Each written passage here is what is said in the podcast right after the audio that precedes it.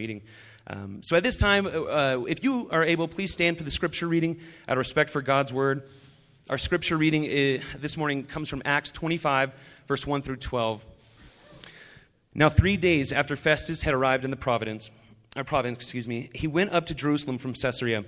And the chief priests and the principal men of the Jews laid out their case against Paul, and they urged him, asking as a favor against Paul that he summon him to Jerusalem, because they were planning an ambush to kill him on the way. Festus replied that Paul was being kept at Caesarea, and that he himself intended to go there shortly. So, he said, let the men of authority among you go down with me, and if there's anything wrong about that man, let them bring charges against him. So, after he stayed among them not more than eight or ten days, he went down to Caesarea. And the next day he took his seat on the tribunal and ordered Paul to be brought. When he had arrived, the Jews who had come down from Jerusalem stood around him, bringing many and serious charges against him that they could not prove. Paul argued in his defense Neither against the law of the Jews, nor against the temple, nor against Caesar have I committed any offense. But Festus, wishing to do the Jews a favor, said to Paul, Do you wish to go up to Jerusalem and there be tried on these charges before me? But Paul said, I am standing before tri- Caesar's tribunal, where I ought to be tried. To the Jews I have done no wrong, as you know, your, as you know yourself very well. If then I am a wrongdoer and have committed anything for which I deserve to die, I do not seek to escape death. But if there is nothing to the charges against me, no one can give me up to them. I appeal to Caesar. Then Festus, when he had conferred with his council, answered, To Caesar you have appealed, to Caesar you shall go. This is God's word, and it's given out of his love. You may be seated.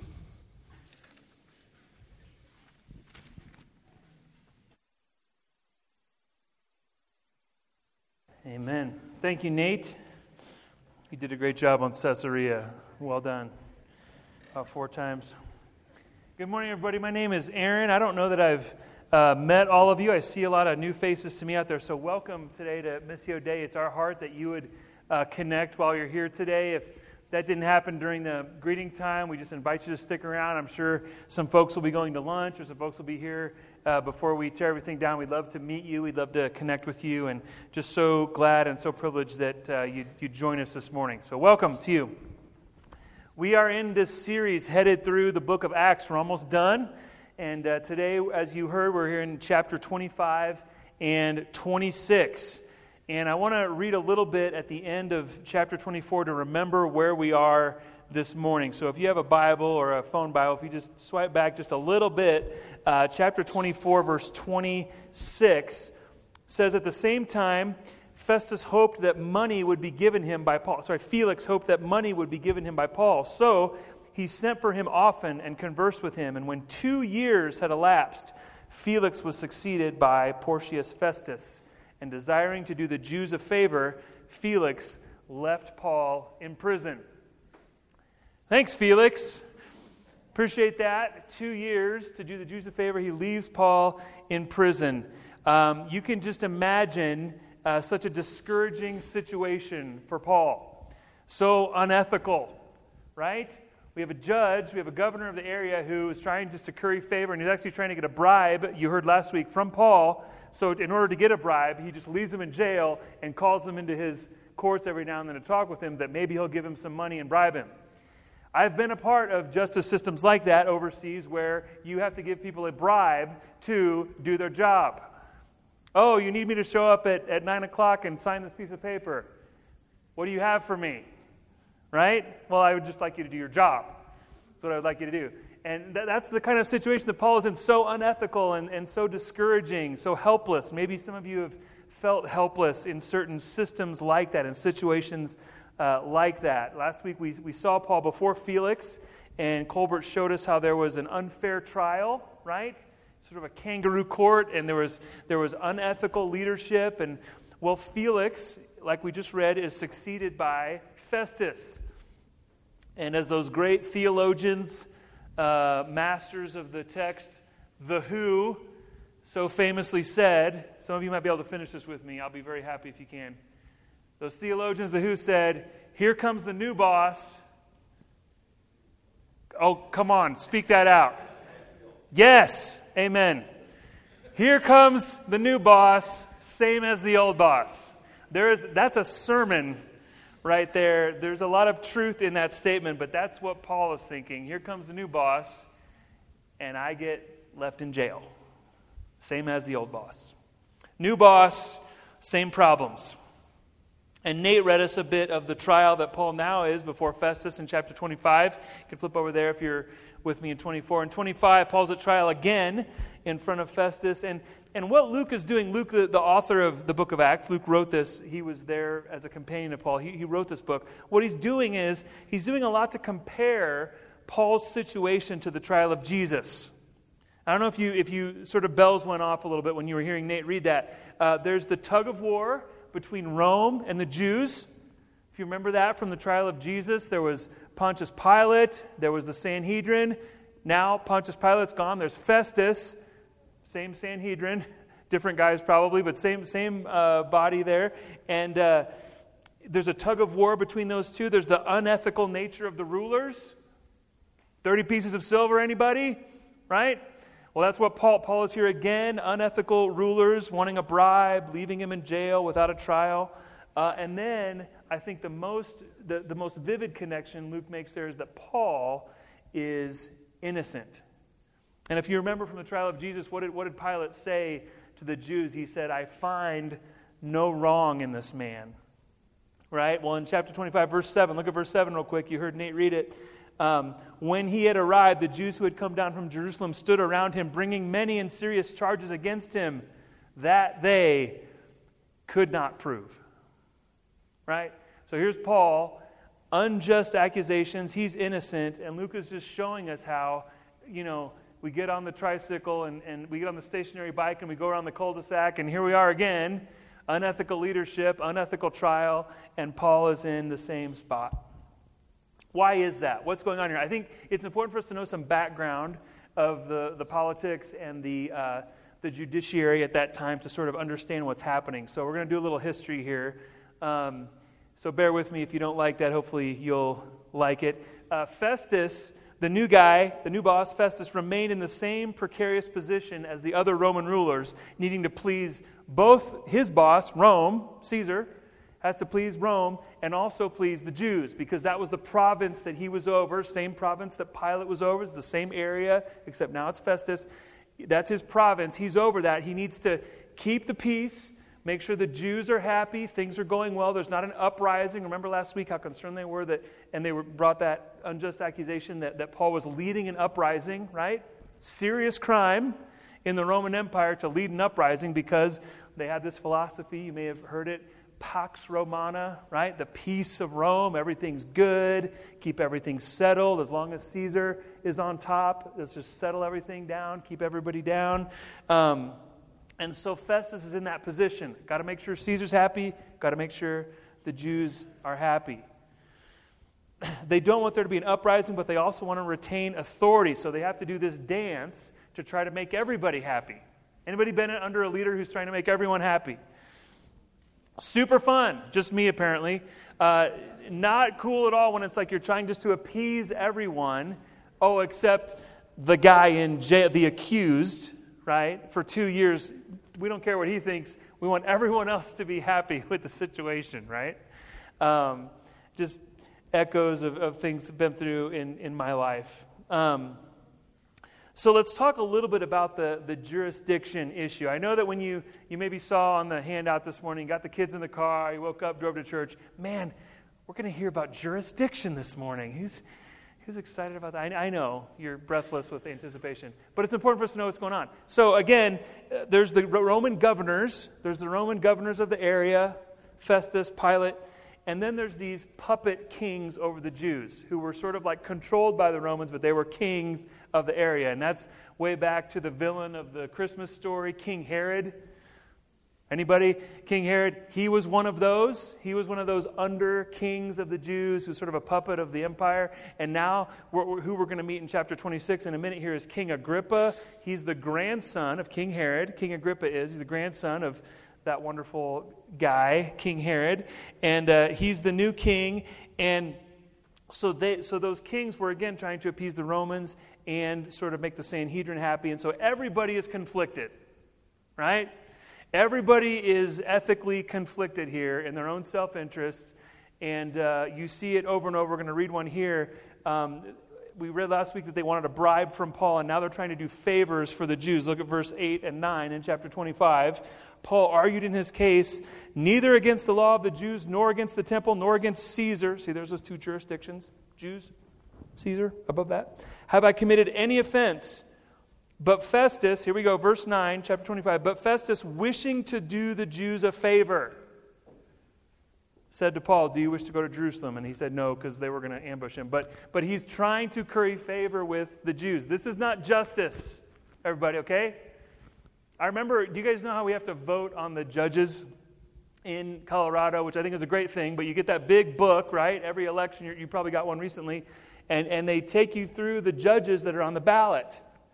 Well, I remember a couple years ago, there was a judge who will remain nameless who had said, he scored low in areas of interpreting the law and relationship with the lawyers. Recommendation, reelection. And I thought to myself, isn't that kind of the job description of the judge, right? Interpret the law, relate well to the lawyers and the, you know, the public defenders and all the, all the players there. Apparently not. Apparently, you can be bad at that and still be a judge, right? And you'll see them recommended to. So I, I voted him out. I said no, but it told me to vote yes. Um, anyway, similar thing going on here. Like the judges are not doing the job of the judge. It's okay to say that, right? This is unethical uh, leadership. And so the Romans had that jurisdiction. They wanted a bribe from Paul. They were unethically using that to, they wanted a bribe. They wanted favors from the Jews. That's the Roman jurisdiction. And then the Jews wanted jurisdiction as well. And, and Nate read that for us that um, there in verse 3, the Jews were asking as a favor against Paul that he summon him to Jerusalem because they were planning an ambush to kill him on the way. Yay, ethical Sanhedrin. If you could please transfer him back to Jerusalem. Why? So that we can try him? No, we're just going to kill him on the road. So that this is the environment that Paul's in. It's like so. So that's why when Festus asks him, "Do you want to go back to Jerusalem and be tried there?" Paul says, "No, I'm good.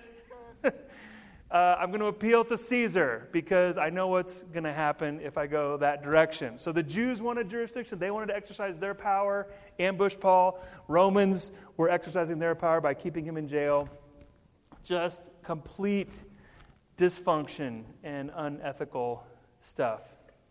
And in chapter 26, like I said, we meet a new character, Agrippa. He's the new puppet king in Judea. He's the grandson of King Herod. He's, uh, he's the current king, and his sister Bernice. Now, the, the historians say that there's all kinds of questions about um, Agrippa and Bernice's behavior. I'm not going to get into. You can research that if you want. But there's all kinds of questions about how ethical that was, what's going on in that family. They're supposed to be brother and sister. Are they brother and sister? It just gets really bizarre. I'm just going to leave that to you. But anyway, not not ethical leadership here either. So Agrippa arrives, and and Paul gives his defense in chapter 26. So he knew, Paul knew that the Roman jurisdiction was unstable, and so he took advantage of his rights, as we heard Nate read there at the end, and appealed to Caesar, as a Roman citizen could do if the governor won't hear your case. If the governor won't come to a decision, you can just appeal your case to Caesar. And that's what Paul did. He took advantage of his rights as a citizen. So, I give all that to you. Check back in if you don't like history. I just gave that to you so you know what's going on here. Okay, Paul's stuck in jail with unethical leadership, and so he appeals his case to Caesar because that was his right to do so. So we see all this authority unethical. We see all this jurisdiction fighting. Who's really in charge here? Who do we want to hold sway? And I think what Luke is trying to communicate through what eventually happens here and through the story is that God has jurisdiction. God has the jurisdiction over all things. Um, if you remember, or I'm going to read it for you in chapter 23, verse 11 Here's what God says to Paul. The following night, Acts 23, verse 11, the Lord stood by Paul and said, Take courage, for as you have testified to the facts, ooh, there's an interesting word in this story, the facts. Testified to the facts about me in Jerusalem, so you must testify in Rome. Paul was headed to Rome. God planned it, and this, this is one of those cases where God told Paul that's what's going to happen, going to Rome. we wish that God would always do that for us. Probably a rare thing that he does. It was rare for Paul, by the way, as well. But this time he did. He told him, You're going to go to Rome. And then how that works out, that Paul gets to Rome, is a very serpentine, odd path for him to get there. I just have told you some of it. Well, there, there was even more than that. You heard it last week, and there, there's all kinds of things going on. God had jurisdiction, and he is going to accomplish his purposes. You know, Festus could have actually just decided to transfer him to Jerusalem where he would have been killed, but God actually kept him in Caesarea in jail for two years to save his life. Probably hard for Paul to always see it that way, don't you think? That when he was in jail, maybe at the, at the 14 month mark, that God is keeping me here for his good purposes. Right? Difficult to, to process that that way, but that's what he was doing. God was keeping him in jail and safe. But God has jurisdiction. Who has really been at work and at the wheel in Paul's life?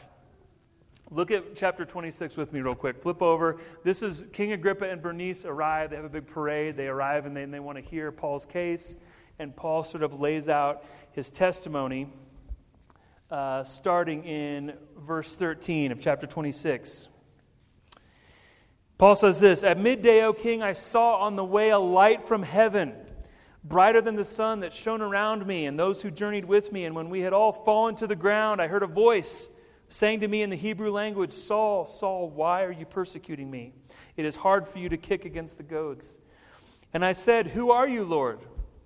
And the Lord said, I am Jesus who you are persecuting, but rise and stand upon your feet, for I have appeared to you for this purpose, to appoint you as a servant and witness to the things in which you have seen me, and to those in which I will appear to you, delivering you from your people and from the Gentiles, to whom I am sending you, to open their eyes, so that they may turn from darkness to light, and from the power of Satan to God, that they may receive forgiveness of sins and a place among those who are sanctified by faith in me. Therefore, King Agrippa, I was not disobedient to the heavenly vision, but declared first to those in Damascus, then in Jerusalem, and throughout all the region of Judea, and to all the Gentiles that they should repent and turn to God, performing deeds in keeping with repentance. Who's at the wheel? Agrippa? Pilate? Festus? God. God. Paul lays it out there. Uh, why am I here? Well, there was a light on the road to Damascus. Who told you to be here? God said, I have a mission among the Gentiles that I will go and declare the gospel to them. And here I am. Right? So, through all the unethical leadership and all the machinations of justice and justice, Paul is here because God has him here the true story is revealed there of who has been at work this whole time. Paul, like the reader, like Luke wants us to see it that way, and Paul sees it that way, knows that God has promised to get him to Rome. Don't forget verse chapter 23 there. He's promised to get him to Rome, and his appeal, when he appeals to Caesar, turns out to be exactly God's way of doing that, of accomplishing his purpose. Oh, it's just a legal appeal that he made, you know, to, to save his own skin. No, no, no. God said, Paul's going to Rome. And so God used Paul's appeal to accomplish his promise. So Luke is showing us, and the Holy Spirit inspired him to show us, that whatever dangerous, unjust circumstances we face, whatever's going on with us, we are not outside of the jurisdiction of God and his plan for the universe. We're never outside that. God is sovereign over all things. When I was a kid and I first got my driver's license, I had the brilliant idea, me and my friends. Uh, we, I lived sort of out in the country in Nebraska, and so the towns were separated. It's not like here where there's kind of like town all the way to Fort Collins. It was separated. And so the thought was if you could get in your car and, and speed a little bit and you would cross over the city limits, and then there'd be a gap, and then you'd you know, head into the other city limits. Well, you are out of the jurisdiction of the you know, Platteview, Nebraska police, and now you'll be in the jurisdiction of the Ashland police, and so they can't pull you over because you're outside the jurisdiction. This, this is the genius of 16 year olds. 16 year olds don't do that. It doesn't work that way. Uh, police are able to pull you over wherever. But this was the thought, right? That if you can get out of the jurisdiction, that you could, you could shake it. Um, Luke here is saying it doesn't matter what earthly jurisdiction you're under, you're in God's plan. This is our Father's world, this is His jurisdiction. And that's what I think Luke wants us to hear from this crazy trial, and Paul giving his, his uh, explanation three different times under different puppet kings and different Roman governors. What, why, is, why is Luke doing this? Why did we read this whole narrative? It's to show us that God is in charge of this process and to comfort us in that. I think there's two implications for that. There's two implications um, that I want to draw out of that truth that we're in God's jurisdiction. So you might, this, this isn't on your handout. You might want to write this down. Um, as we see in our story today, see in Paul's situation, God can use sin. God can use sin. Joni Eareckson Tada, some of you know who that is. She's a paraplegic, a wonderful speaker, author, painter, loves the Lord, follows the Lord, published a ton of books, read all of them. Joni Eareckson Tada. She said this God permits what he hates to accomplish what he loves. God permits things that he doesn't approve of, like unethical Festus, the Jews laying in ambush, Paul sitting in prison for two years. God is not pleased by those things. See, sometimes we say, well, God's in control of the fact, like I did a minute ago, Paul's in control, or God's in control of the fact that Paul was in jail for two years. That's what I said. And we say, oh, okay, so so God's okay with the lack of justice in that scenario. No, He's not. No, He's not okay with it. And there will be, uh, those, those judges were held to account for that. There will be accountability for that, either in this life or on that great day. There will be justice for all of those things, for everything that has happened to you. We pray that folks will repent and, and believe the gospel and come to Christ and their sins and injustices will be forgiven. That's what we pray and we hope. If that doesn't happen, God is judge. And so, just because God was in control of that does not mean that he was pleased by that. God can permit things that he hates to accomplish his purposes and to accomplish the things that he loves. Now, that's the deep end of the swimming pool. I understand that. And that brings about a ton of questions, maybe in the circumstances of your life. I just want to look at this story now and just we can see it because Luke told us the whole thing, right? We're all the way back to we're all the way back to Acts chapter 9 when God appealed, appeared in a light to Paul and said, You're going to preach in Rome to the Gentiles. Chapter 23, you're going to preach in Rome. All the injustices done, and, and in about a chapter and a half, he's going to be in Rome. So I'm just telling you what the Bible's showing here is that God uses all kinds of crazy things to accomplish that, what he loves. he, he's, Luke is trying to highlight that God has ultimate jurisdiction, not Agrippa, not Festus, not Caesar, which, by the way, Caesar was viewed as a deity in those days. He was on the, he was on the money, his own pictures on the money. Caesar is Lord was the cry. That's why the Christians of the early church would say Jesus is Lord as a protest against that because it was Caesar as Lord. He was viewed as a, as a deity. Um, he's not ultimate. What Luke is saying is, and he's showing, is that even unethical leaders are not ultimate. What an encouragement and a hope for these young churches, the people reading this letter, reading Paul's testimony, knowing that Paul's headed to persecution. These folks also headed to persecution. You know, the church was heavily persecuted in the first century. I'm reading this letter from Paul and I'm seeing even Caesar, even Nero, all these leaders are not ultimate. They don't hold my fate in their hands. Might feel like it sometimes, but they, but they don't persecuting the church, these leaders, not ultimate. All under the plan and the rule of God. So that's the first thing we need to grapple with is that God is in control, God is working, and we have to at times be patient. We have to operate without knowledge of, of what God is doing. We have to cry out, as the psalmist David did, Lord, how long? Why are you letting this happen? I'm sure Paul let out a few how longs for the two years in prison unethically. I'm sure he did. You may feel that way with things, some things in your life right now. Amen. It's biblical to pray that way. Pray that way. Pray that. Pray Psalm 13. But just know that God is working through all of those things, and God can use even injustice against you for his purposes in you. Always. So that's the first takeaway. God can use evil, God can use sin, and God sometimes permits what he hates to accomplish that which he loves. Number two, so like Paul, we should maintain our integrity.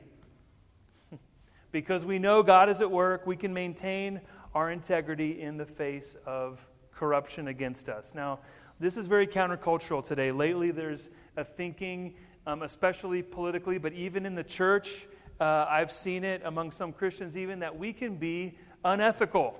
We can be reckless. We can be rude. We can try to shame our opponents. We can play dirty pool. Why? Because we're doing it for the Lord. No. No, we don't fight with the weapons of this world, as, as Paul said somewhere else. The Lord doesn't need that kind of help from us. It's not help, right? It, it ruins the testimony of the church when, when we operate that way. The ends do not justify the means, they don't. And so, certainly, as we enter into a political season and even just in our own personal lives, the temptation can be well, people are oppressing me. I'm being treated unjustly. So, guess what's about to happen now? Right? It's coming back around. And, and what we see from Paul here is, just a continual sense of staying blameless and staying ethical, presenting his case. He, he made use of his rights as a Roman citizen. He appealed his case. It's not as though Paul's some sort of, you know, wilting flower who, who doesn't say anything. No, he's exercising his rights, operating ethically, but never, never fighting injustice with injustice. Never fighting cruelty and shame and rudeness with shame and cruelty towards the other side. Never that. And, and we should operate in the same way. God doesn't need that kind of help. He calls us to honor, respect, and love even in the middle of unethical systems. Doesn't say, Jesus didn't say, love your neighbor as yourself as long as they're treating you right. It's not what the passage says, unfortunately. I added the end. Love your neighbor as yourself. You might say the decks are stacked against me. Maybe they are. People are against me. Maybe they are. That definitely was the case for Paul. Paul could say that. Paul could say that for years. He kept his faith, he trusted in God, and God worked it out. Paul was ethical and blameless. Paul suffered unjustly for his sin. Rulers were unethical. God was sovereign. And Paul kept his honor. The temptation, probably in addition to responding unethically and responding with anger and with sin, is to just have self pity.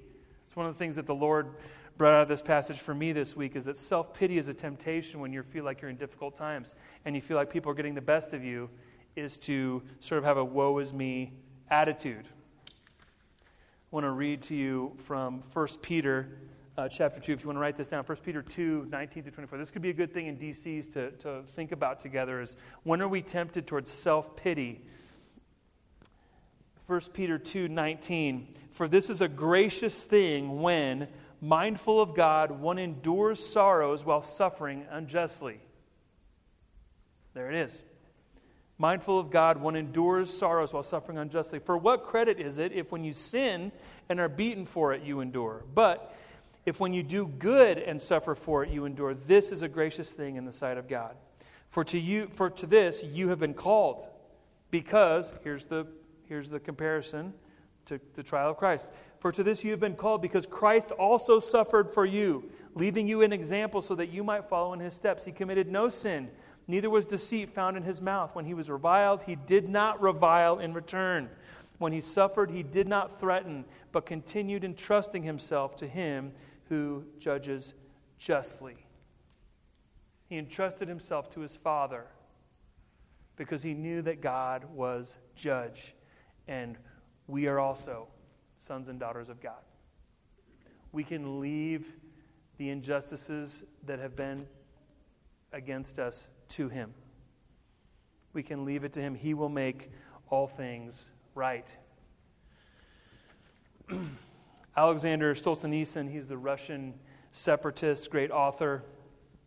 He was also in jail unjustly. He said this You can resolve to live your life with integrity. Let your creed be this let the lie come into the world, let the lie even triumph, but not through me. There's a man in prison.